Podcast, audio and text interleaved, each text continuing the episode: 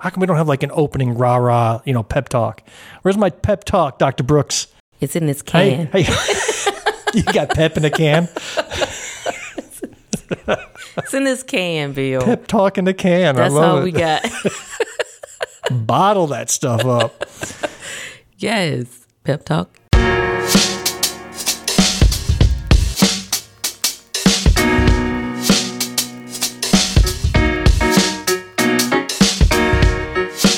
Welcome to episode 16 of Black, White, and Blue in the South, a podcast discussing Democratic politics with a Southern flair. I'm Bill Kimler. I'm Jamil Brooks. And we're coming to you from Greenwood, South Carolina, a little red county in a very red state. If you like what you hear, please leave a rating, tell your friends about us, follow us on social media, or better yet, this is your favorite part of the show, isn't it?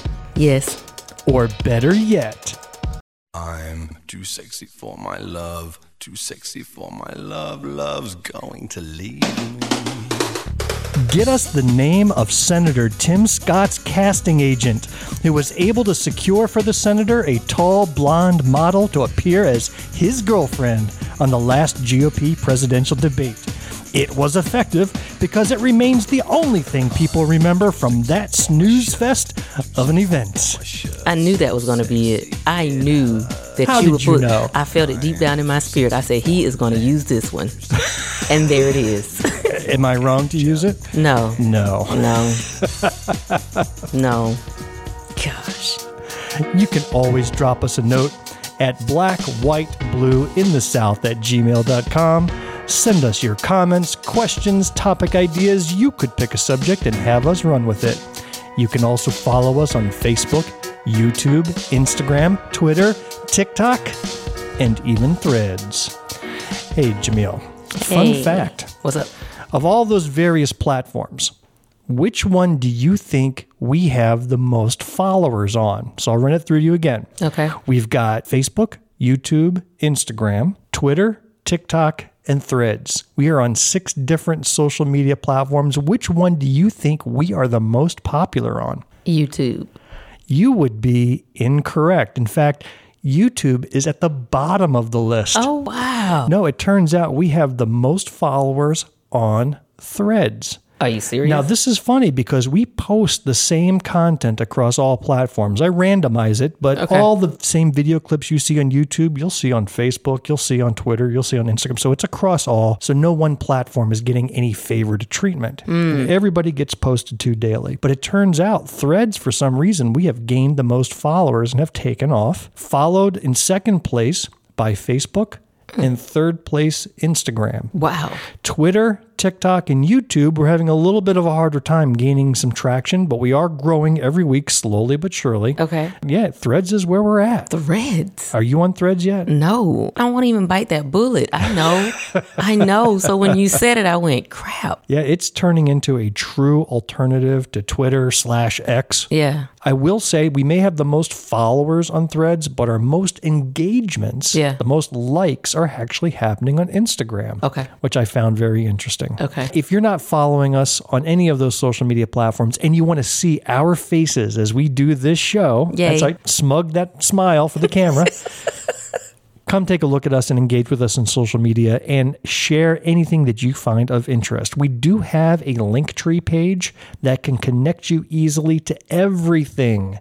So look at those show notes and you'll see that and links to all the topics and articles that we cover in today's episode. To quote President Theodore Roosevelt, "It is not the critic who counts, not the man who points out how the strong man stumbles or where the doer of deeds could have done them better. The credit belongs to the man or woman who is actually in the arena, whose face is marred by dust and sweat and blood, who strives valiantly, who errs, who comes short again and again because there is no effort without error and shortcoming, but who does actually strive to do the deeds." And Jamil and I are out there doing the deeds. That's deep. I like it. I love it. Yeah. Did you know we got a lovely shout out from a nationwide worldwide famous podcast. Oh my gosh. Called The Daily Beans Podcast. They got themselves like 1 million listeners. Wow. And our humble little show here in Greenwood, South Carolina got mentioned on the air by them last week. You want to hear it? Yes, yes, yes. I love it. Or is this me? It is me. All right. This is from Daniel Duncan, who we know and love. Pronounce he and him. We know him, by the way. He's a once and future candidate. You know who Daniel Duncan is. Howdy, Beans crew. I hope this finds you well. I wanted to shout out my friend Bill Kimler, who was by my side throughout my run for State House last year. He's continuing the fight while I'm sidelined with the family medical issues. Daniel, I hope everything's okay. He started a podcast with the wonderful vice chair of his county party, Dr. Jamil Brooks and Bill. They host Black, White, and Blue in the South, discussing South Carolina politics every Wednesday. And they're both running for State House this year in Districts 12 and 13. Their podcast is Black, White, and Blue in the South. So if you're local to South Carolina, just give them a listen, give them some support. Awesome. And we'll have a link to that in the show notes. Thank you, Daniel. Good to hear from you, my friend. Indeed. How about that? Yay. And you know what? An even bigger thank you goes to Daniel Duncan. Yeah, I was just thinking that. Like, thanks, Daniel. Shout out to you, my brother. Yay. This guy is the living embodiment of generosity. Yeah. He's not Mr. Moneybags, but just the way he's always thinking about others and putting in good words and doing good actions like that. In last year's campaign, he dropped my name on, I think it might have been this very podcast. Maybe it was another big one, but he dropped my name, and next thing you know, I'm getting campaign donations from all around the country. Wow. $5 here, $10 from there. Wow. But he did that. He didn't have to do that. Yeah. He was there for himself, and he happened to drop my name down, and I got a few bucks as a result. Thank you, Daniel. He's just amazing. Candidates usually hold barbecue or dinner fundraisers. You know what he did to fundraise? What? A blood drive. Oh. So his way of raising funds was to bring the community together to donate blood for those in need. So that's just the kind of guy he is. So whatever reward he's not getting in this life, I hope definitely he's building up some good karma for the future. He certainly earned it. So thank you, Daniel. Yeah. So with that brief mention, I'm going to drop some numbers on you. Oh my gosh. Wait, I might not be ready. You drinking inspiration in a can? I'm ready. Talk in a can? Bring it. Okay. We are closing in on 1,000 total downloads. Shut 1,000. We're just shy of 1,000 right now. And I can guarantee you within a week or two, we will have hit the 1,000 mark. And we also reached 509 unique listeners. Mostly thanks to that Daily Beans podcast. So thank you, ladies. You are awesome for sharing your platform. Thank you. And helping little old Bill, little old Jamil down here in South Carolina. We appreciate you. Now, who else can we aim to get mentions for us? Where can we target? Oh, I forgot to tell you. What? Did you know that President Barack Obama name-dropped us in a recent speech? I actually caught a clip of that off of C-SPAN. I'm afraid. Listen to Black, White, and Blue in the South. Michelle and I listen to every episode multiple times. Yes, isn't that incredible? Bill. My former president, your former president, Barack Obama, mentioned us in a speech that he was giving out in the campaign trail, helping some candidates out. Do not make me get excited, Bill. Don't. You're shaking over there. Look at you shake. Because I know you didn't say the president, Barack Obama. Yes. Say it, black, white. Do I need to play that again? I mean, maybe. Here we go. Listen to Black, White, and Blue in the South. Michelle and I listen to every episode multiple times.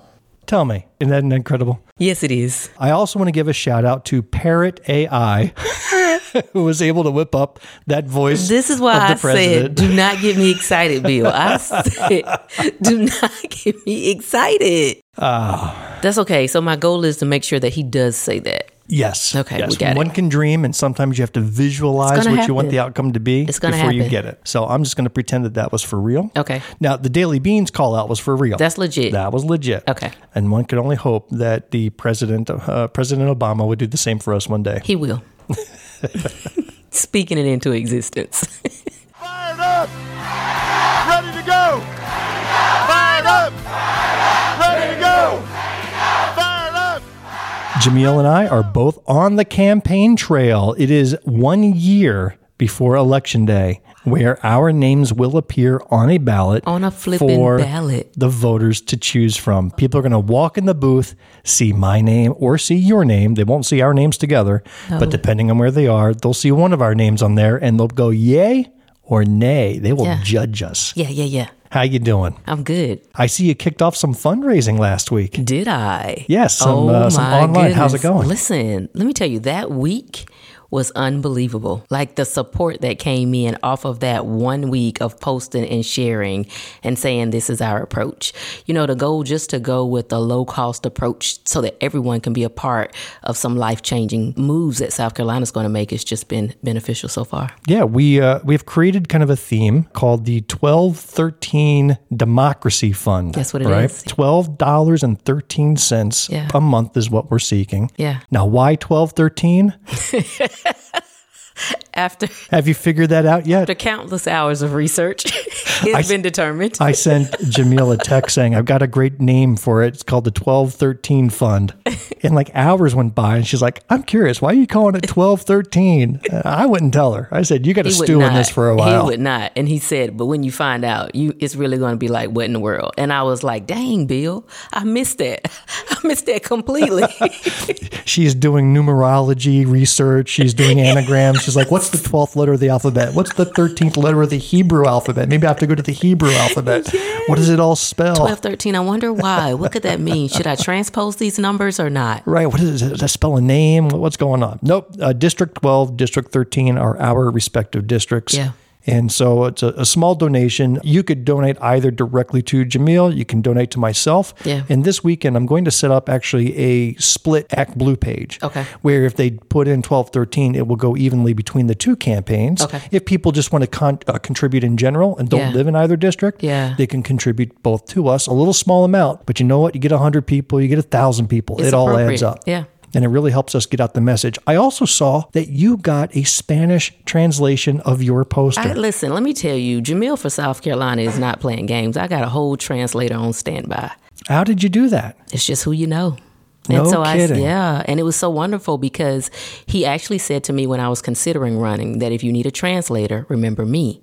And so I went back and I said, hey, you know, I'm running and I have a flyer and I have Spanish speaking constituents in my district. And he said, send it to me. He's a Spanish teacher, so Spanish is his second language, but his wife is from Mexico. So what they did was the two of them translated it to make sure that he didn't miss a translation from going from English to Spanish. And she took it straight from Spanish and was able to fill in any gap. That's awesome. So good for you. I'm glad it's been successful. Yeah. I went to an art reception uptown this week, and I'm a big supporter of the arts. I wrote it online, and I said, you need a lot of different people with a lot of different skills in a society. You need doctors, you need lawyers, you need clergy, you need first responders, you need teachers and retail workers, and yes, politicians. Mm-hmm. You need them too. Yeah. But you need the arts to let you know that you are human and this is why you're alive and this is how your spirit feels and brings you up to the heights of heaven or down to the depths of despair. You got to feel to know that you're human, and that's what the artists bring. Wow. Whether it's visual arts or spoken arts or written arts or theatrical arts, they let you know you're alive. So I went out to support a great art reception of the local artists of Greenwood, and just we're very blessed to have such a vibrant community. Even chatted with one lady. She came up to me and said, oh, I heard you're running again. I go, yeah, I am. And I'm making sure that every person I talk to, I ask the same question. What is important to you? Mm. And this lady said, animals.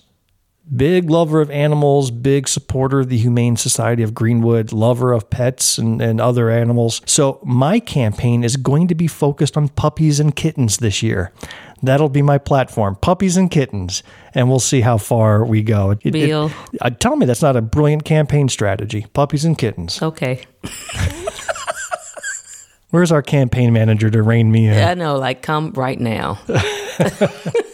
You went to a meeting the other day? Yeah, so I got to spend some time with my Promised Land community. They have this wonderful monthly community meeting where they get in and they talk about just keeping the community tight-knit and improving the community. And it is so structured. So I love when I get to go and just sit around and listen. That's great. And did you also get contacted by our director of elections here in Greenwood this past week? Oh, so you know, I love her. I don't know if I ever said that publicly, but she's such a sweetheart. This is Connie Moody, who is in charge of elections in Greenwood County, has been for many years. I know her personally. She's an amazing lady. She's amazing. She does a great job, everything above board. And so anybody who wants to and can support her in the efforts to run elections in our community, please do so. So I reached out to her just to let her know that, well, one, I was over a certain precinct for the poll manager position. So I reached out to her to say, hey, you know, I didn't announce that I was running, so I still want to help you any way that I can, because I know that every year it is a struggle to have poll workers or managers or clerks, whichever terminology you prefer. And so I said, but just let me know how I can help. And she sent me back the saddest message ever. She said that because I'm running, I can't work the elections. I wasn't going to work the one in my district. I was going to work the one in somebody else's district, but I can't. So this is my plug for Greenwood County's voter registration office. If you are an able-bodied individual that wants to give back to your community, this is the perfect time for you to do so. Reach out to Connie Moody and she will get you set up and trained for you to go and work the elections. Elections are great, but they can't happen if you don't have people that's there to work them and make sure that they're secure and safe. And if you're outside of Greenwood County or in another state, just find your local elections office and volunteer. It really does take a lot of volunteers to put it together. Yeah. And plus, if you're a good, honest individual, you need to keep your eye on shenanigans from time to time. I've worked every election for quite a few years, and I got the same message from Connie. Yeah. I worked as what was called a poll technician because I'm an IT guy. We appreciate you. And which means that if you need some tape replaced or ribbon replaced or paper shoved, you know, or things aren't working, and mostly it's just training. People don't know how to do something. Yeah. I would roam from precinct to precinct to help out the team there, get things up and running, get things recorded, and just kind of be that technical assistant on call. And my phone would be buzzed all day long. Sure now, would. I take a day off work. I burn a vacation day. I do too. But I feel like it's a way I can perform civic duty. But I got a message from Connie that said, I had a discussion with the board regarding polling staff working the polls and running for office. They felt it best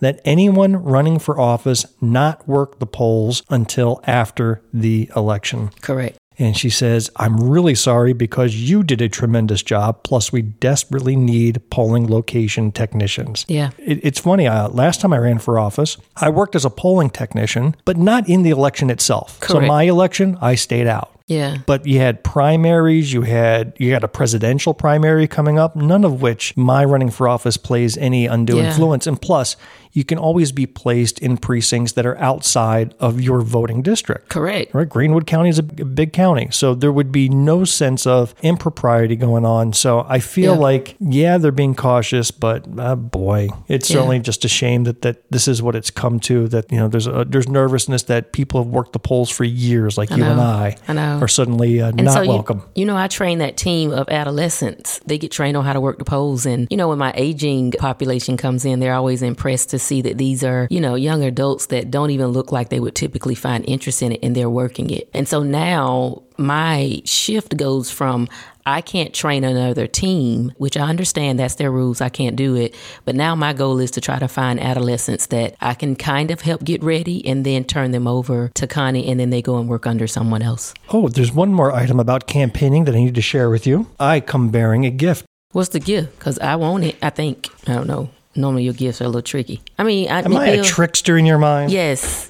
So I almost... No, what is that? Wait, is that? I got stickers. I printed you a test sheet of stickers to see if that meets your design. Peel one off. Put one on your shirt. Let me see. I think... I got stickers. You are now officially a candidate. You have a little sticker that says Jamil for South Carolina, House District 12. I can print off a batch of that for you. I would like it, please, sir. You got it. I just want to make sure I got your signature. I love it. Wonderful. Good job. Consider it done. Yay. Yes, gotta have stickers. Stickers are important. All right, let's now move into the news. For up-to-the-minute reports, stay tuned to this station. Now the news.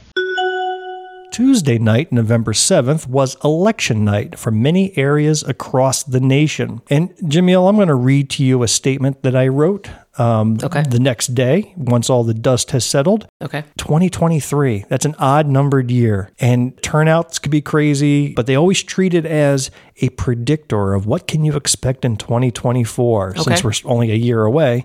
And there's a lot of what they call bellwether elections, that the outcome of this election is going to be a hint of things to come. So just as we saw last November of 2022, when the, quote, red wave, quote, completely fizzled, and Democrats outperformed against all expectations, Tuesday night's results reinforced thus that American voters are tired of the divisive and invented social issues that have dominated the Republican agenda these past few years and want leaders who actually get to work on real issues that affect every household in this country. They want serious government, not theatrics. Despite all polling that warned about impending doom for Democrats, here's what we actually saw. In Kentucky, where Trump won by 26% in 2020, voters overwhelmingly reelected Democratic Governor Andy Beshear. In Ohio, despite every effort to submarine the ballot initiative on abortion with rule changes and misleading wording. Despite that, in Ohio, they overwhelmingly voted in support of that constitutional change, which other states have done already when put directly to the voters. For their opinion, voters have always said the same thing. We want our freedoms. And so Ohio now has done it. We may have a dedicated session on that topic later, because even despite the victory at the ballot box, the Republicans that are in charge are ignoring it. And they're using a lot of dirty tricks to make it not count. And so we'll go into a deep dive as to how they are going against the will of the voters, and hopefully that will just manifest itself in 2024 when those same Republicans get voted out. In Ohio, voters also legalized recreational marijuana in a different ballot initiative. In Virginia, let's travel to that state now. Republican Governor Glenn Youngkin, who rode the wave of Trumpism a couple of years back to become the governor, he promised to fast-track abortion restrictions if the voters delivered him the state house and the state senate. Democrats actually won control of both houses. Yeah, buddy, I like it. A clear rebuke of that message. Yeah. In Pennsylvania, a Democrat won a state Supreme Court spot to ensure a barrier against partisan gerrymandering and other dirty tricks. In New Jersey, Democrats won control of both the Assembly and the Senate, including flipping a Senate seat that was lost in 2020. And in New York, this is my favorite story of the night. Okay. In New York, in the most inspirational story of that evening, Yusef Salaam. Now, he was one of the Central Park Five. He was only a teenager when Donald J. Trump took out a full-page ad calling for his execution. He did. He won a seat on the New York City Council, an incredible story of massive injustice turned into victory and leadership. And that is, my gosh, I could just cry just thinking about that story. So this isn't just a win for Democrats, it's a win for democracy itself. While the Republican U.S. Congress shut itself down for over 3 weeks due to internal disarray. And then they emerged with a new leader who's even less effective than the guy that they kicked out. Voters are thirsting for actual vision and leadership. As we've seen these past few years, coming out of a global crisis of our generation, we, the United States, have just continued to grow stronger as a country with each passing month, thanks to the steady hand and hard work of this Biden administration. We still have a long way to go, but the trajectory is clear. Change is often incremental, and it's only noticeable after many years of hard work, but it's nice to see when those efforts pay off, like we saw all across the country that Tuesday night. That slow and steady is really what wins the race. So, I mean, I appreciate it. I started to write notes, and I thought, no, just keep talking about it. Everything that you said, it should have gotten every Democrat or every person, regardless of your party, who wants to see growth and stability and see the United States get back on its steady ground that it once was on. They should have got excited off just listening to you read that part. Let's go. I want to read to you a clip from the New York Times article. You're going to find this hilarious. So the New York Times wrote a whole article called Suburbs Went Democratic on Tuesday, and a little byline appeared underneath, a little quote taken out of the article. Here's what it said. Keeping fundamental freedoms appears to be a resonating issue. Yeah, you're right. You're right. Talk about the brilliant insight of the New York Times. They came up with that. Right. We appreciate that. Fundamental freedoms is important. Who would have thought that? You think? Right. I thought it was a chicken in every pot. But nope, fundamental freedoms is what we're fighting for nowadays. That's it. I am sure most people watched the debate that took place for the Republican presidential candidates.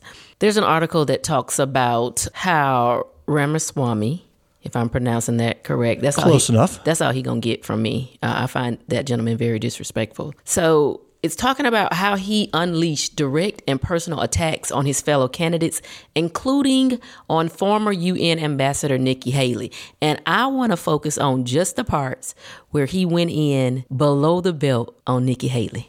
So I have a clip of that, and I'm sure you must have heard it by now, but just to set the context of our conversation, here is what Jamil is referring to. Do you want a leader from a different generation who's going to put this country first, or do you want Dick Cheney in 3-inch heels? All right, Mr. In which case, we've got two of them on stage tonight. Yes, I'd first like to say they're 5-inch heels, and I don't wear them unless you can run in them. The second thing that I will say is I wear heels. They're not for a fashion statement. They're for ammunition. So there's Nikki Haley giving some zinging comebacks. He even went so far as to make a claim against her daughter. And her face, when he made this statement about her daughter, she turned to him and she said, as any mother would do, you keep my daughter's name out your mouth. No, she didn't say that. How did she say it, Bill? This is actually a point I wanted to make. So here's the thing. You heard woos from the crowd, you know, when Nikki Haley gave her response. Yeah. But I listened to her response a couple of times, including that one that you're referring to. Yeah. And if you're going to come up with comebacks, they got to make sense. Well, I mean, but she's under pressure. But she knew she was going to get that. She had to have known. You prep for this stuff. But you don't prep for somebody to come for your kid. You do in this case, because the background there was in the previous debate, Nikki criticized Vivek for being on TikTok, which is owned by China, and you know now it's the devil. Yeah, she criticized him for being on TikTok, and then he brought up, says, "Look, Nikki, you criticized me for being on TikTok, but your adult daughter's also on TikTok." Okay, so pause. Mr. Ramaswamy, we've talked about this. You campaign on TikTok. How do you get TikTok banned if you use it? Well, I want to laugh at why Nikki Haley didn't answer your question, which is about looking at families in the eye. In the last debate, she made fun of me for actually joining TikTok while her own daughter was actually using the app for a long time. So you might want to take care of your family first. Leave my daughter out of your voice. Your adult daughter. The next generation of Americans are using it. And that's actually the point. You have her supporters propping her up. That's fine. Here's the truth. The easy answer is actually to say that her attack was on him. Oh, no. Trust me, I'm not defending him. I'm just giving the context. Yeah, but I'm saying so he needs to be able to have an attack on her, but he didn't. He jumped rank and took it out on her daughter. Nikki's not the one. If she came to him and said, you're on TikTok, he would have had a good comeback if he'd have came back and said, well, you're on TikTok. But no, he said, Nikki, you got to take care of your own family first. Your daughter, yeah. Nikki did not say, keep my daughter out of your mouth, which would have been understandable comeback. Okay, what did she say? In fact, she could have reached over and slapped him Will Smith style. Which I would have preferred. But instead she says, you keep my daughter out of your voice. That's what she said. Out of your voice. Well, I just went, what? Out of your voice. See, look at me. As a mama, I translated. What she was trying to say was... Exactly. But how hard is it to say the comeback properly? I don't know. Maybe the 5-inch heels was on her or something. But listen, I don't care what I would have been in. Okay, so let's talk about them heels, because I didn't understand her response either. And as a woman, I need you to explain this to me. Well. So he says that she is a Dick Cheney in 3-inch heels, which meant absolutely nothing. But she responded, I don't wear them unless you can run in them. That's right. So she made for this. She can handle this. The heels are not a distraction. They just complement the wardrobe. She can take you on any flat foot, heels or not. She Do you actually practice running in heels? You should. Is that a thing? You should. If you can't run in them, don't wear them. Now, I saw those 5-inch heels. 5 inches is a high heel. Yeah, well, you can run in those things? Before my torn meniscus, I would have gave you a run for your money. Right now, I'm going to have to take it on down to 3. But yes. Listen, women are the superior athletes if they can if they can keep up with me in 5-inch heels, because I looked at those things. I'm like, dang. And they are. And then she said, I wear them for ammunition. What is that a reference to? She's going to have to explain that one. I don't know if that is to, I don't know. I don't even want to. Does that mean she's going to take the heel off and throw it at him? No, I don't think so. Even though with his mouth, I probably would not blame her for doing so. It's anyhow, her zingers, although got crowd response, just left me scratching my head what? But, I just felt like, here's why I wanted to talk about this, besides his disposition. On that panel, we had one woman surrounded by all men, and he said the things he was saying and kept coming. And did you hear one candidate step up to say, that's out of line, no, don't do that, you're going too far, let's stick to the...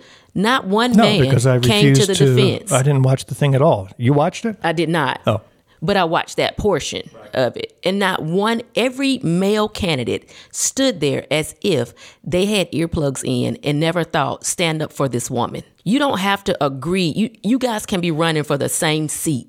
But respect is respect. And I thought it was very distasteful for them not to recognize. And some of them are married to women and some of them got one male to them. But you got women that are in your life that you consider yourself in partnership with.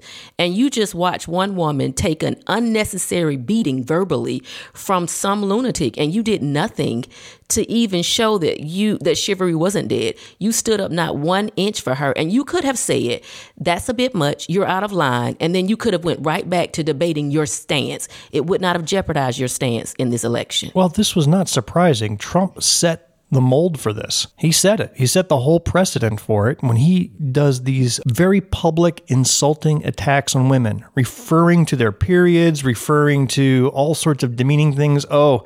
She's too ugly for me to rape. That was something he said. Yeah. And so he sets the precedent and he gets crowds in the tens of thousands to show up. That just tells you where the party and the supporters are at. Yeah. It's not even chivalry. It's just basic human decency. And him and all people don't need to say anything about looks.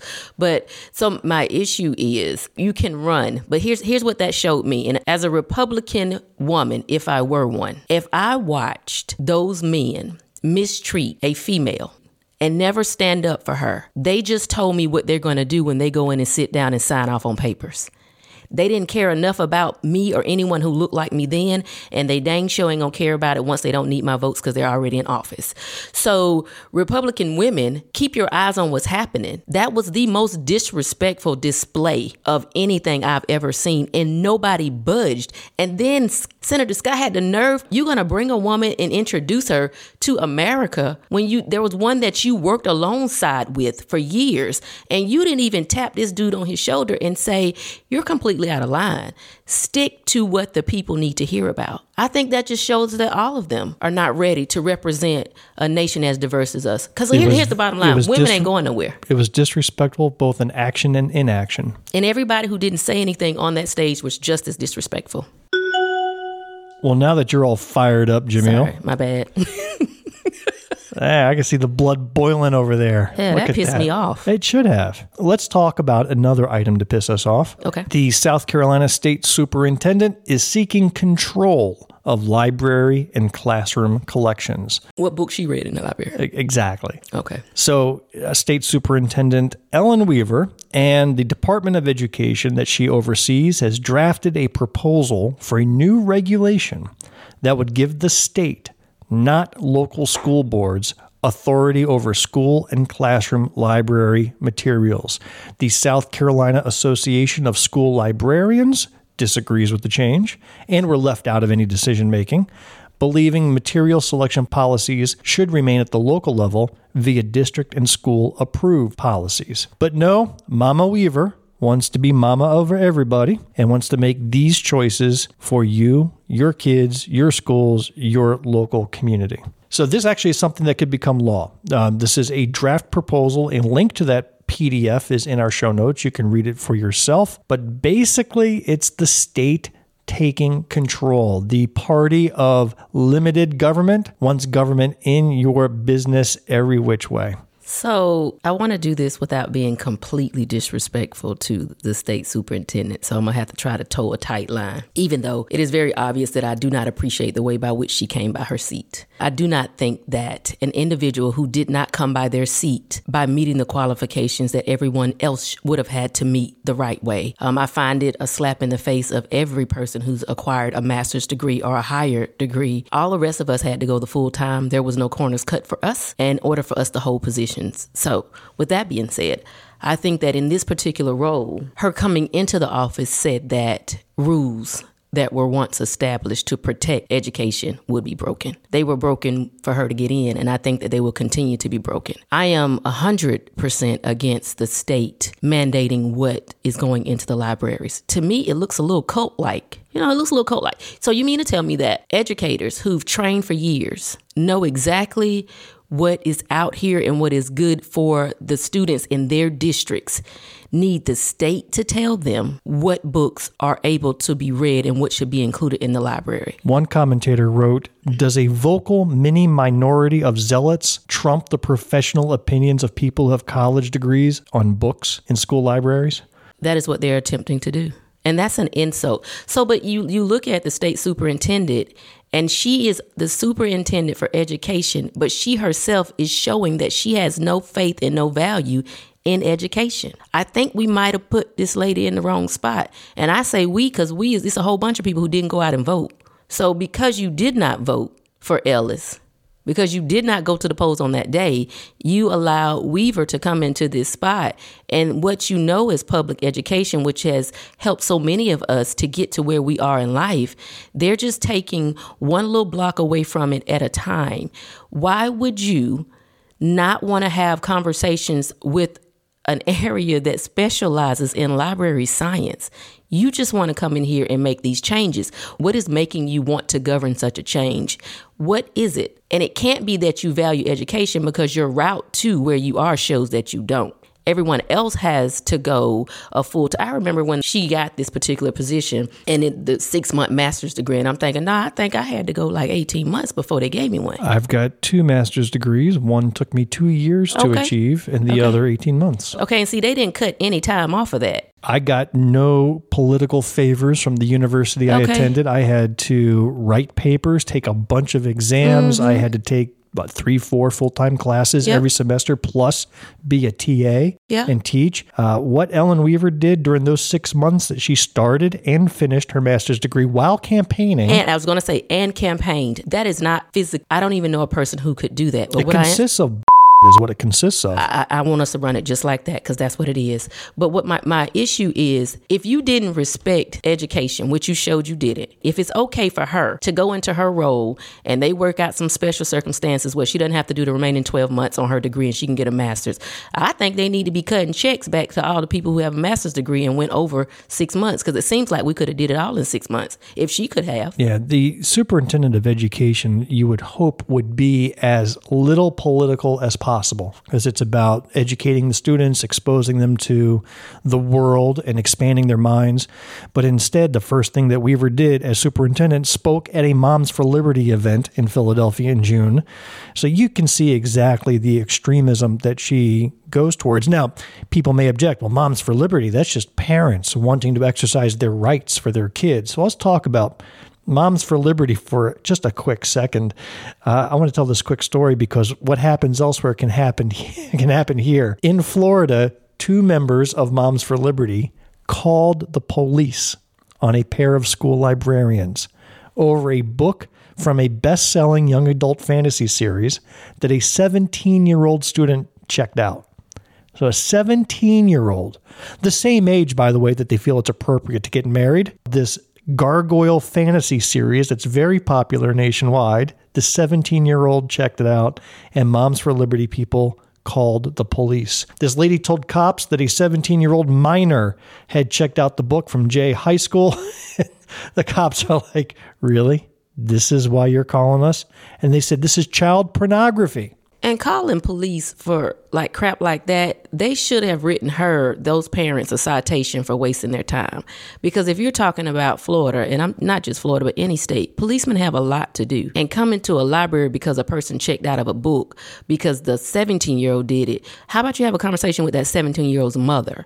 Let that be the conversation instead of going to the police department. They should have wrote citations for both of those women. It's all about control. That's what they want to exercise. They want to exercise control over what you think and can read and see.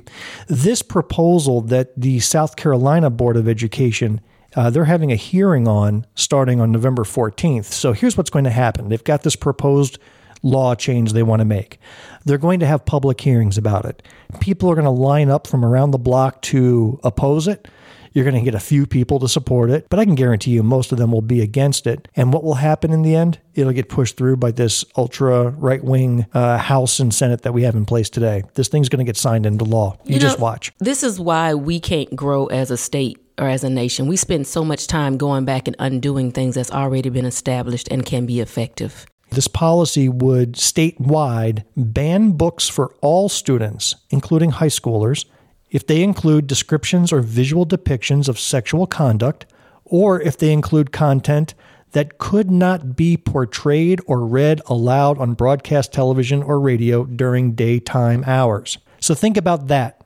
So let me quote for you something from a book that's in all of our South Carolina school libraries at the moment. You ready? Go. Here's a quote. "She lusted for the lechers of Egypt, whose members are like those of donkeys, whose thrusts are like those of stallions. You reverted to the depravity of your youth when Egyptians fondled your breasts, caressing your young nipples." That is Ezekiel verses 20 to 21 in the Holy Bible.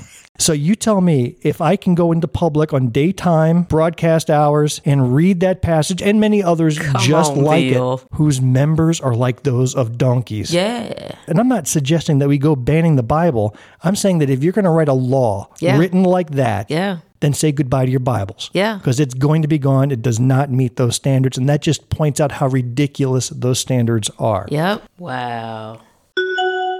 Governor McMaster signs kinship guardianship bill into law, which is a really good thing. So Governor McMaster signed S-380, the kinship guardian bill that allows the Department of Social Services to create kinship guardianship programs, and it's going to be known as KinGap. Kinship guardianship is a judicially created relationship between a child and an adult that provides an exit to foster care as an option when reunification of the child's parents is not yet feasible.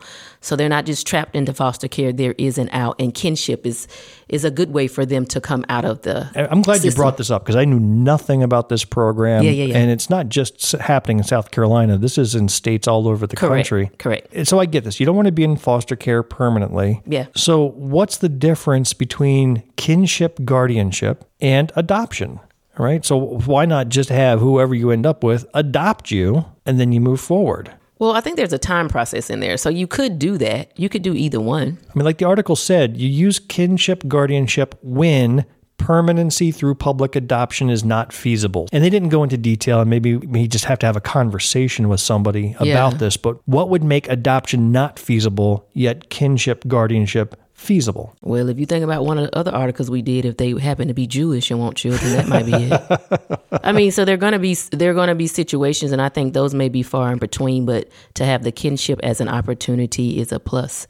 You know, when children are getting taken out of their homes, and sometimes families would be the best option for them, so maybe an aunt or an uncle instead of putting them in the system. So this kinship is usually a relative of the family as opposed to just complete strangers who are foster parents, and maybe the aunt or uncle or whoever, you know, doesn't want to permanently adopt. Yeah. But apparently this is a funded program. Now that they have passed it into law, they can actually use federal dollars to help fund the program, which is nice. This article says research confirms that children do best in kinship foster care and that the family connections are critical to the healthy child development, minimizing trauma and strengthening a sense of belongingness. Flashback to another episode where we talked about Maslow's hierarchy of needs. With a kinship program, this allows for the children to still solidify that basic level of self-fulfillment and who you are.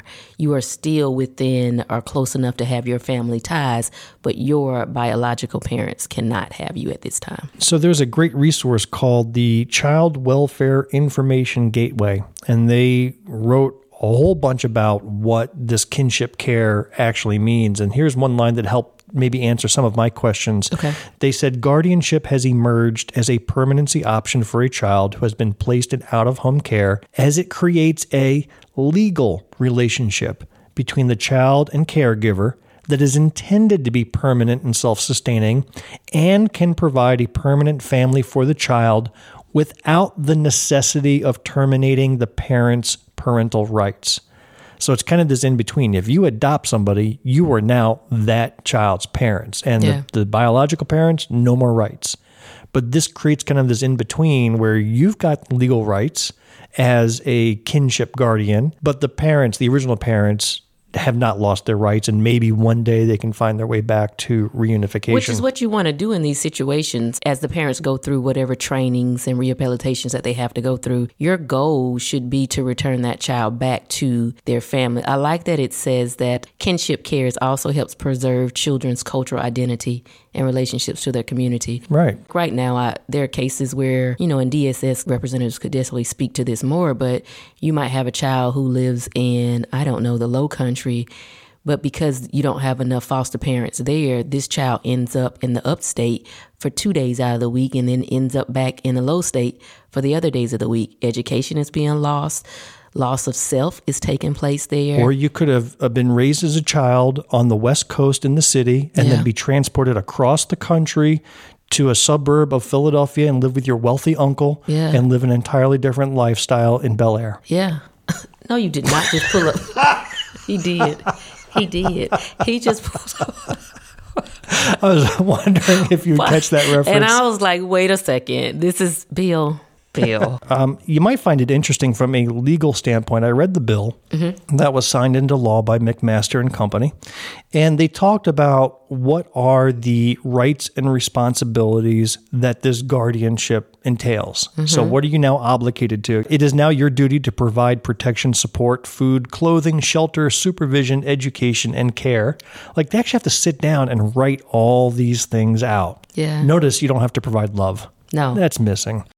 You're required to have physical custody of the child, legal custody when family court has not awarded legal custody to another person, agency, or institution. You will have the right to consent to marriage, enlistment in the armed forces, and medical and surgical treatment, the duty and authority to represent the child in legal actions and to make decisions of substantial legal significance that affect the child, the right to determine the nature and the extent of the child's contact with other persons, and the right to manage the child's income and assets. So you are the parent without being the legal parent of the child. I didn't even know all this stuff was part of parenting, and I got two grown kids. So I got to go back and say, hey, Amanda, you know, I've got the right to consent to marriage here. I don't care that you're 26, 27, you know, whatever you are now. I got this parental right here. Let me pause and give Senator Katrina Shealy a huge shout out for co-sponsoring this bill. By doing so, you are right, they're able to get those title dollars to help fund the program. I noticed this was a highly bipartisan bill. I recognized the names of the sponsors, and they came from both sides of the aisle. And this is the kind of stuff that's work that we need to be doing. Yes, that's work. That is a state taking care of their residents. And Jamil, I appreciate you ending our episode today on such a positive note. Yeah. And that's a wrap for this episode of Black, White, and Blue in the South. We hope you enjoyed what you heard. If you made it here to the end, you must have loved it. So why don't you take a quick minute and leave us a rating on Apple Podcasts, Spotify, or whatever it is you use to listen to us, and we guarantee you'll receive good fortune for the rest of your days. Good fortune for the rest of your days, not guaranteed. If you are a blue dot...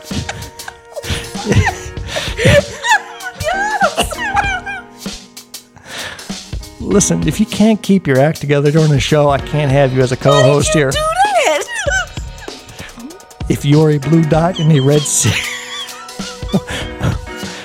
Our theme song is only so long. I'm sorry, go. We're going to run out of theme song here. Oh my God. If you're a blue dot in a red sea, keep the faith. Keep up the hard work. Change only happens over many years of work and dedication. Let's join hands and create an unbreakable chain to defend our freedoms that so many from within are working to destroy. Oh my gosh. I'm sorry.